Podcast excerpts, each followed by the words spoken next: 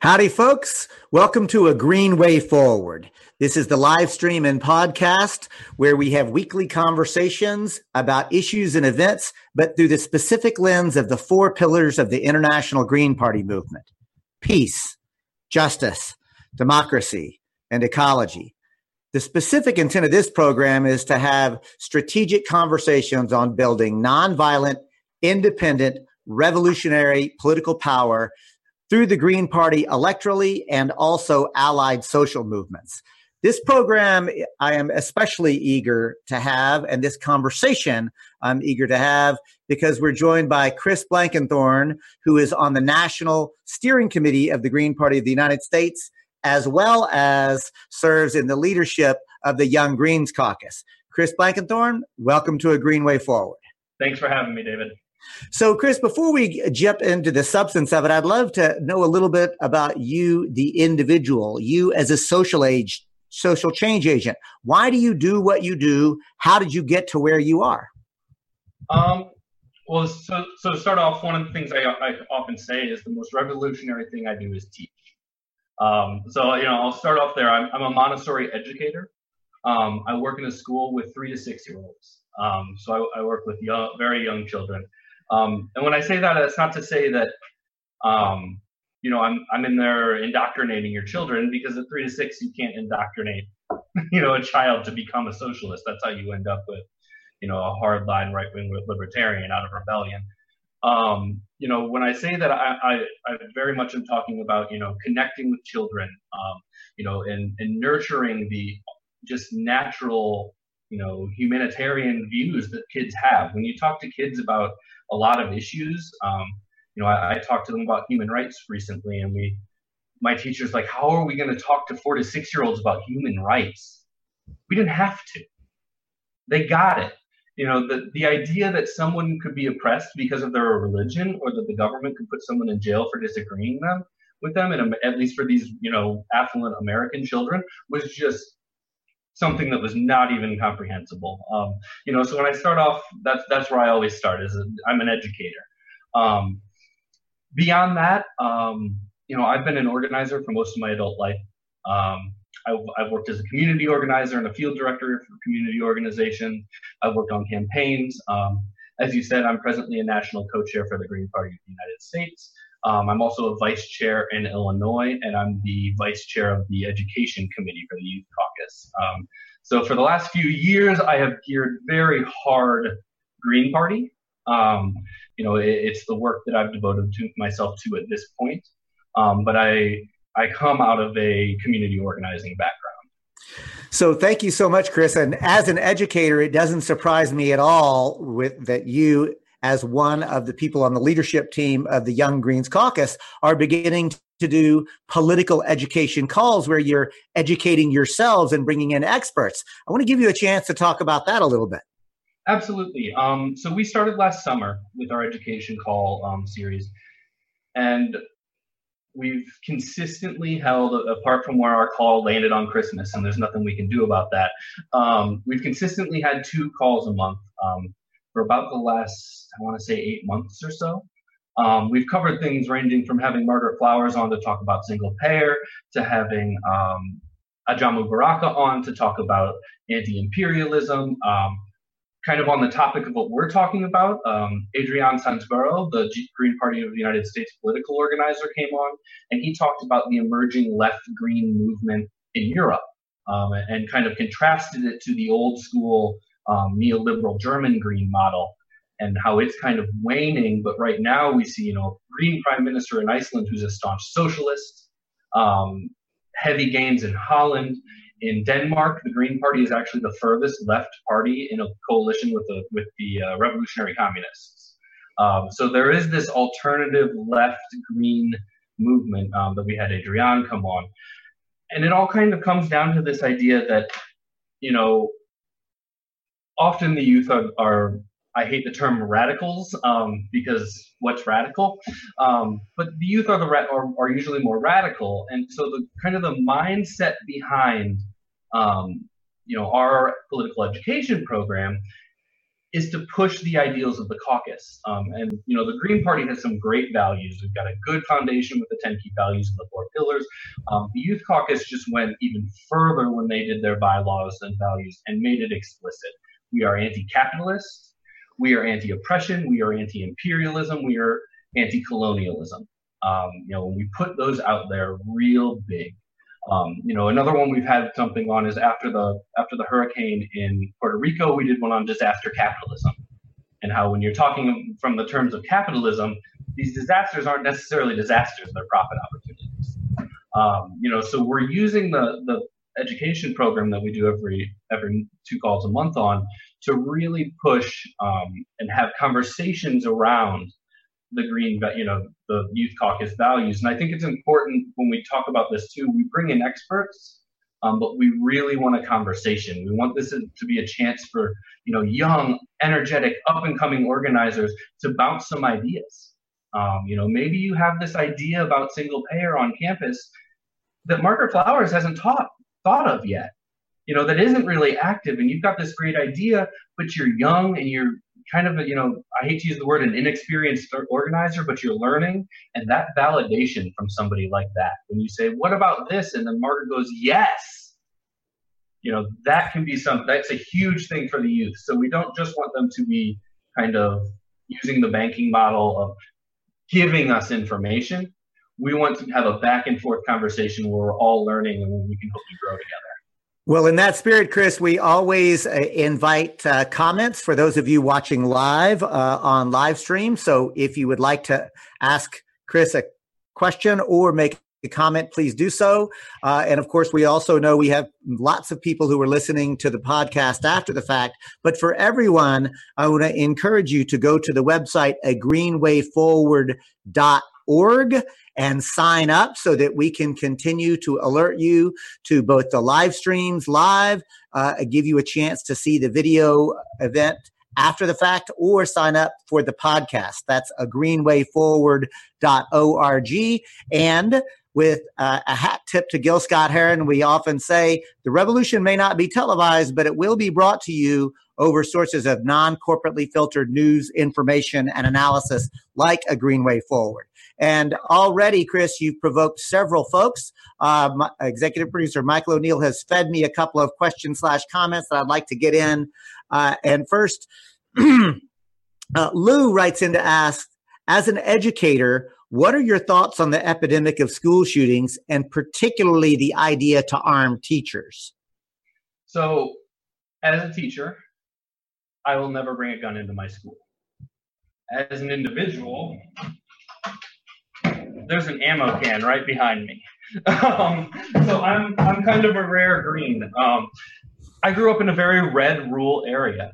Um, when I grew up, going out and shooting was something you did. Um, and so I am absolutely against arming teachers. I, I did some math talking to a friend the other day, and the highest numbers I'm seeing, we're talking about something like a zero point two percent chance a year that your school have a shooting. But with Trump's idea to arm twenty percent of teachers, we're talking about five hundred thousand guns in schools, five hundred thousand guns that every day could not be, could just, someone forgot to lock a cabinet, you know, that were accessible. The idea that adding that level of, you know, possible danger is not a substantive solution to this. And I think that's a, a big thing that we don't do in this country, is we don't talk about substantive solutions. Um, you know, and uh, I'll just sort of add my observation that the cultural soup of toxic masculinity, overall violence, uh, and uh, a failure to address the mental health crisis Uh, is creating sort of opportunities for this in ways that that actually have uh, uh, that, that that guns are just sort of almost secondary uh, to the deeper conversation. But Karen does Karen writes in to ask, what do you think about licensing of gun ownership in the United States? Um, I can say here in Illinois, um, we actually operate on a federal program. Um, so in Illinois, I have a FOID card. Um, you know, I am federally licensed to own a weapon. Um, totally in favor of that. I, you know, when I say I, you know, I, I grew up around guns, that doesn't mean that I think that willy-nilly we should have anything we want. Um, I think, you know, just to double down on what David said, it's attack. It's kind of addressing a surface level issue. Um, I, I made a post on social media la- last week when, during all the furor, furor, and I said, if your solution to school violence doesn't include, why would someone want to shoot their peers? Like, what kind of culture is happening in our schools that would lead to that? It's not a substantive solution. And I think we really need to focus in on something. Our schools are violent places. Our schools are violent for children every single day. And that doesn't mean that somebody hit them in, in lunchroom. That means that they were bullied. That means that they were ostracized. We need to deal with this cultural thing that we have going in our schools. And the other solution I've heard about putting more cops in the schools, the cops are body slamming kids in schools. Cops are an escalation and compliance answer. And that's so, not the thing we need for our schools. I'm so glad you brought that up, uh, Chris Blankenthorn, uh, because w- if you look at the Green Party's formal position uh, on uh, gun control and guns, uh, we start with a call to restrict police use of guns and all forms of control weapons, restraining weapons and methods such as pepper spray, tasers, stun guns, chokeholds, tied handcuffs. We know that they are greatly overused, and we call for local and state legislation to greatly reduce and restrict the police possession and use of these kinds of methods and control. And we call for extensive background checks on the private sale of firearms, eliminating the, the gun show loophole that permits the sale of weapons without uh, background checks, uh, and a call to protect victim rights. So I think it's important that we actually recognize uh, that The the reality is that the police are a great source uh, of violence uh, and gun violence in this country as well. Uh, James writes in uh, to ask, have y'all considered teaming up with Jared and Elizabeth Beck to mount a legal attack that would force an opening to allow the Green Party candidate to appear in the nationally televised debates? And then says, thanks for all you do. So, Chris, as the, a member of the steering committee of the Green Party of the United States, I'm wondering if you know the names Jared and Elizabeth Beck and their legal challenge trying to open up the nationally televised debates. I do not, but I know that we are constantly engaged in, le- in legal struggles to get into the debates. As um, and so what I would ask, and, and uh, I know that that's true, and thanks for the leadership that the Green Party Steering Committee provides, uh, and would actually tell you, James, if you would write privately to a greenwayforward dot org, Uh, or me personally, david k cobb at gmail dot com, uh, with uh, with this information. I will do my best to sort of vet it as a as a lawyer and see if I can make sure to get it either to the right to the right person, because sometimes it it would be the Green Party's political party, sometimes it would be candidates. So if you'll send me that information, I'll follow up with it. A related question: uh, Marcia writes in to ask, Uh, is the Green Party working with the effort to create an umbrella coalition of progressive grassroots movement with a movement for a people's party? Uh, Chris? Um, I can say that we've had people involved in those conversations. Um, at this point, it's a discussion to, to talk about discussing starting something.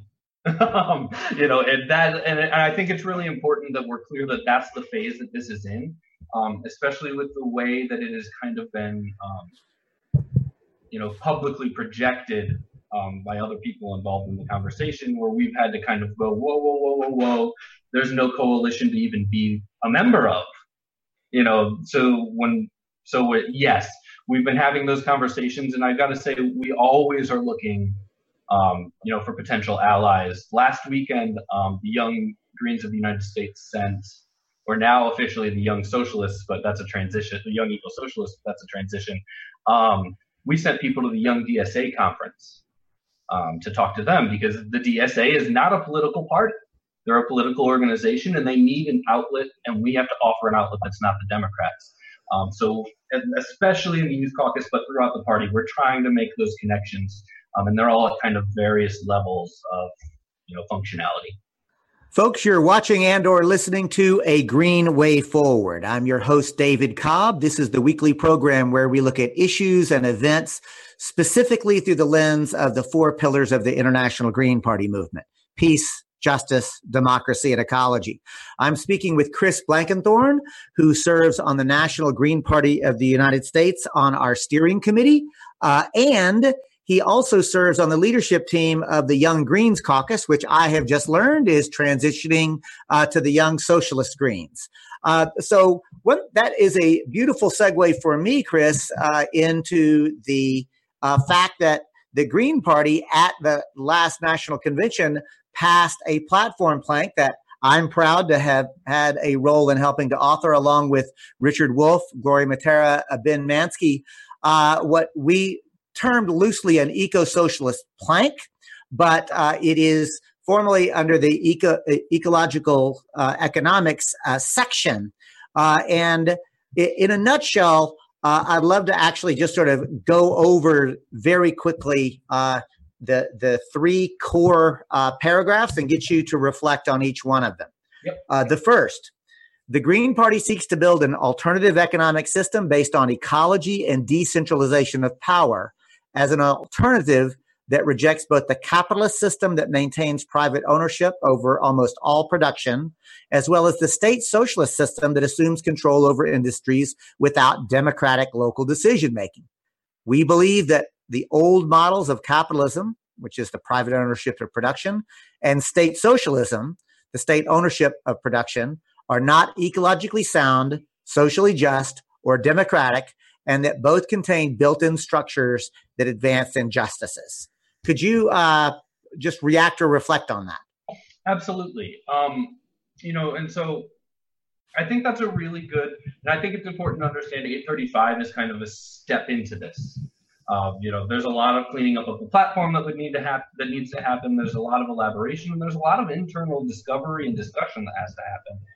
Um, but we're keeping in, we're, you know, we're starting from the foundation of the ten key values, which is important. Um, you know, ecology and decentralization. Um, you know, I, I think in this party, we have a problem where decentralization kind of manifests into whatever you want. Um, where in reality, decentralization is heavily about respect and accountability. Um, you know, but so we're starting in the right place. I think it's also incredibly important that the fact that you said we reject both capitalism and state socialism. And that kind of brings me to, so there's this motto that's, that floats around the Green Party, and I'm not sure that many people have actually read where it comes from, but it's not left, not right, forward. Um, you know, it comes from Petra Kelly, and it's usually meant, it's usually used to say, you know, we're not socialists, but you have to th- take in the context of the time. When Petra Kelly wrote that in Germany, socialist was the Soviet Union. I, I've kind of twisted it, and I've started saying not left, or not top left, not right, bottom left. You know, we, we're we're talking about something different. We're talking about a democratic, bottom-up, grassroots thing. You know, and one of the things that I really want to uh, really assert uh, and name that, from my perspective, it's really important that we just uh, come to term with the reality that the system known as capitalism is absolutely incompatible with either the concept of democracy or ecological sustainability. The other thing that I, uh, since you did mention Petra Kelly, uh, uh, Michael O'Neill, executive producer, reminds me that she was also specifically talking about East Germany in that context. And of yep. course, the totalitarianism associated uh, with that. Um, so you, oh, go ahead. When you, so when you just talked about, you know, the compatibility, I think that's a super important thing that Greens talk about when we talk about eco-socialism. The ten key values are not compatible with capitalism. It can't live up to almost any of them. And the ones that it can, we're doing some gymnastics to make it. Um, I certainly agree with that. So when you I know, look at the ten, when I look at the ten key values and people say, you know, all of a sudden we're a socialist party. No, no, no. We've always been a socialist party. We just became a little more open about it. Right. Uh, you know, and one of the things that I've known, noticed, Chris, is that for some people, the word socialism, it just seems scary, and it sort of shuts down discussion. So sometimes I invite people to think, think about economic democracy. Think about the ability to democratically control the economic decisions.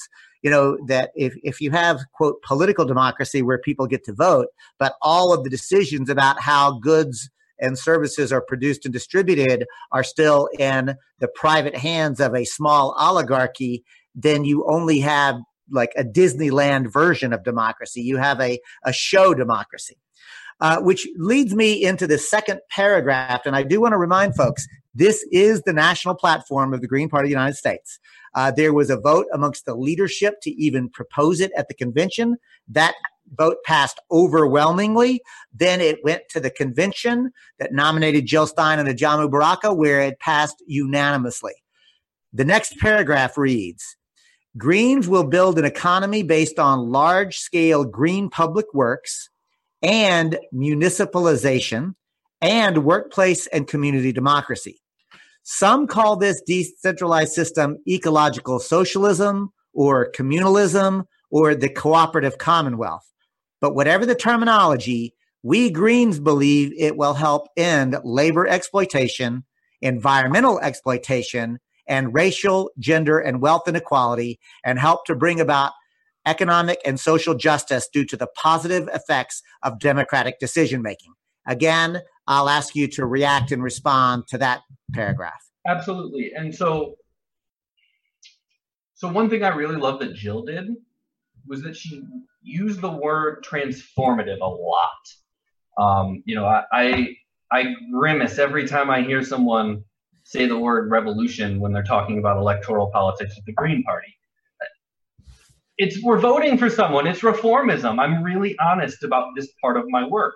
Um, you know, it's, I have an anarcho-syndicalist flag behind me, you know, but when I work in the Green Party, it's an electoral thing. And so I think it's really important that we understand the role of the party in something like this. Um, you know, what we're talking about is something that is really hard for people to even envision. And there's going to be a lot of precarity, and there's going to be a lot of steps and missteps along the way. And so I think when we're talking about this, Jill's word of trans of transformative politics is really important. You know, I'll, I'll get really Marxist for a second. The Green Party wants to be the withering state. You know, we want to help transition to this more grassroots thing that really isn't comparable to what we have now.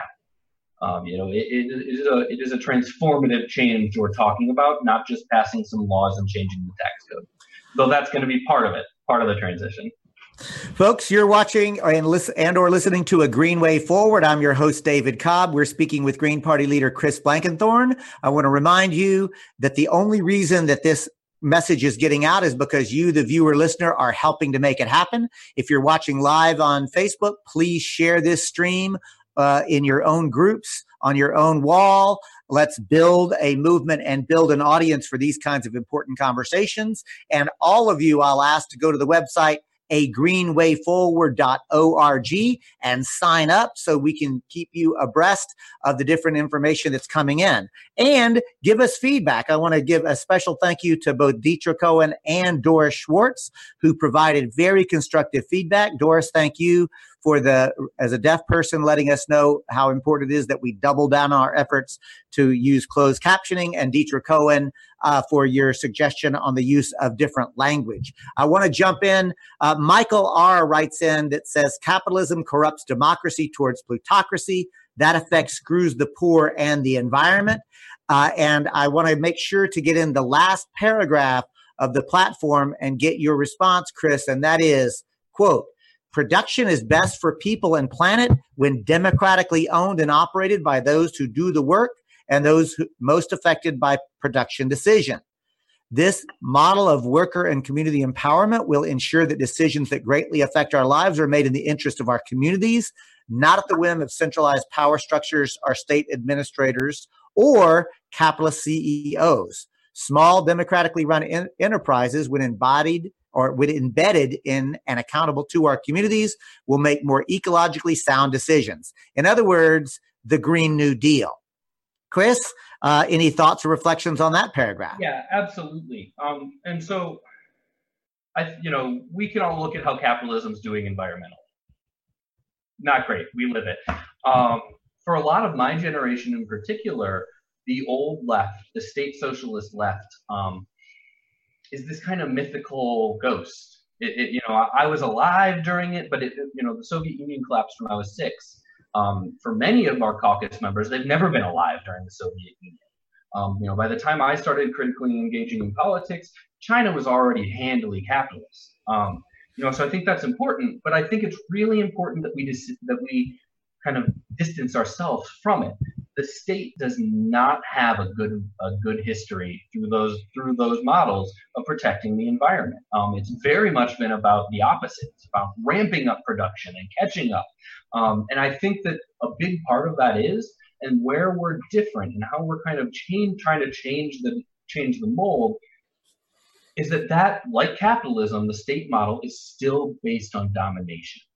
It's still based on a hierarchical system that where, where the elites and the state itself, the society, dominates the environment around it, as opposed to a bottom-up view, um, you know, the more grassroots ecological socialist view um, of being part of and in harmony with as best as we can. We're always going to probably do some damage working with it.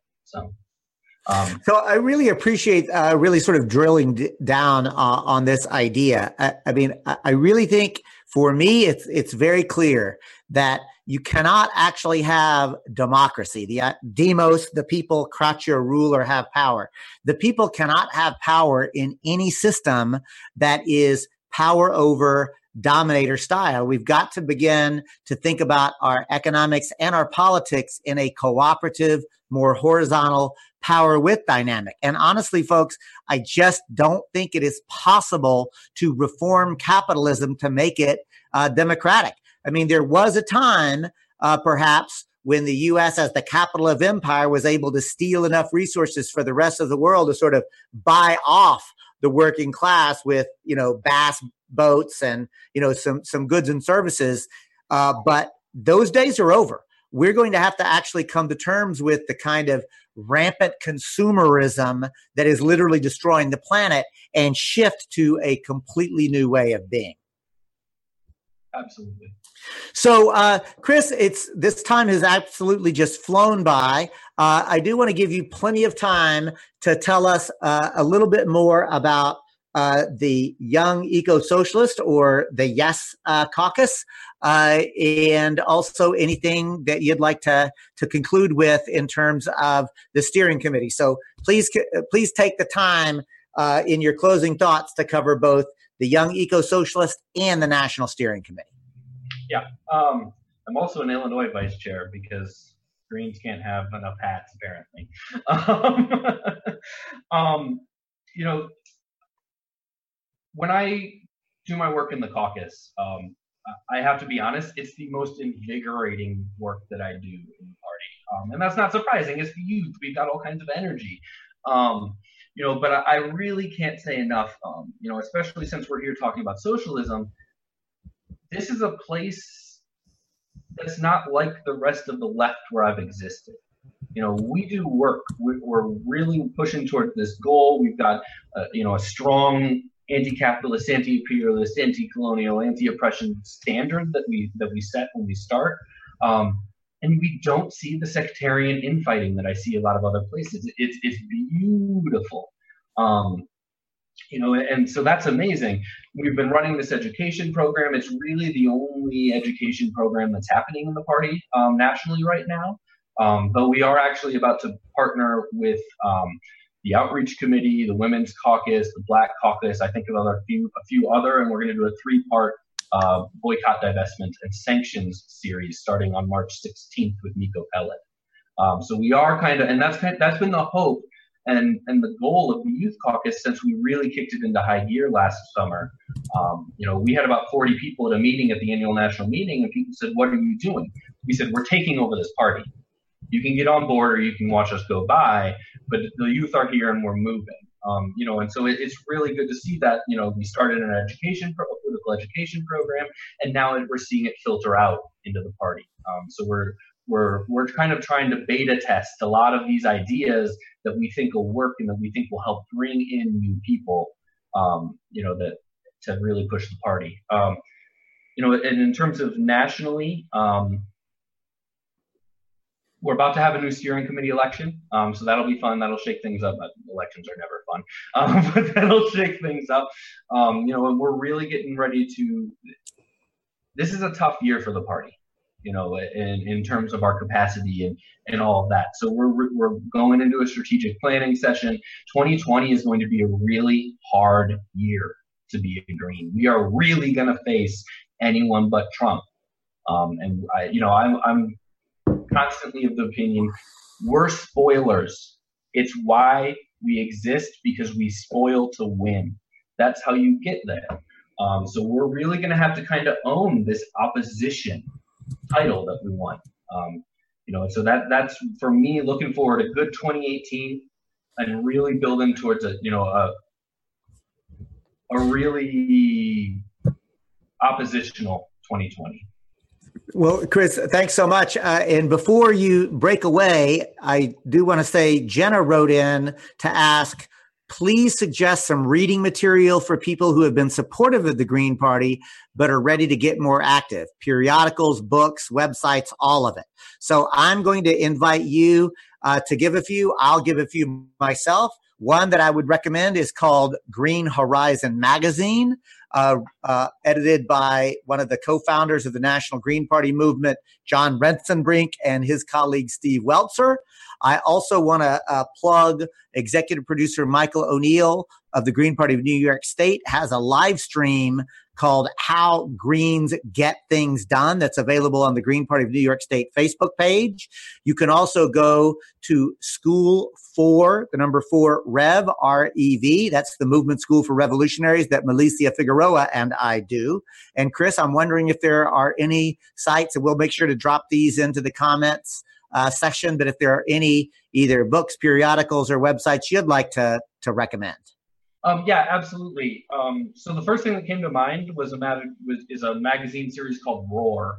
It's out of, um, I believe, Hungary, um, but it's uh, reflections on a revolution. And they do a lot of really good bottom left stuff. Like, here's how the Zapatistas run an education program from the bottom up in their country. Oh, and by the way, the Zapatistas, something that somebody of my generation could not have even conceived of, are actually engaging in the Mexican elections now. Things yep. are changing. Yep. Um, so I think there's going to be eight total issues. They just announced, on, I'm a subscriber, and they just announced that they're going to stop after this next year. But um, Roar, R O A R, Reflections on a Revolution, has a lot of really good stuff. Every every issue is themed. Um, so talking about, you know, the worker, talking about the commune, talking about things like that. Um, you know, if you're a green, read some Bookchin. If you want to, you know, it, it's important. That's that's the as the as a socialist in the party, Bookchin is one of the people that gets thrown at me that we aren't socialists, we're municipalists. Read some Bookchin, read some Marx. Um, come on the youth caucus calls. We get really deep into the into the mud on a lot of this stuff. And you know, here with David, we're we're limited to a half an hour program. Those calls we've gone three and a half hours before because people just wanted to talk.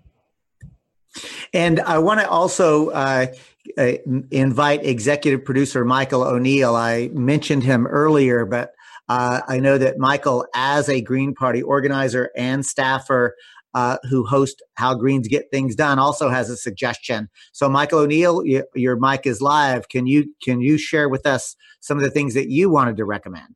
As you said, I never pass up an opportunity to plug Jane McAlevey, and that's actually my most recent episode of How Greens Get Things Done, was talking about a concept from uh, a recent talk she gave to some trade unionists in Winnipeg. And what I love about Jane McAlevey is she talks about how to organize to win, and while she focuses mostly on trade union um, work, it is broadly applicable to work outside of that. And so there's she's got all kinds of lectures on YouTube, and she's got two books out. So thanks for that opportunity.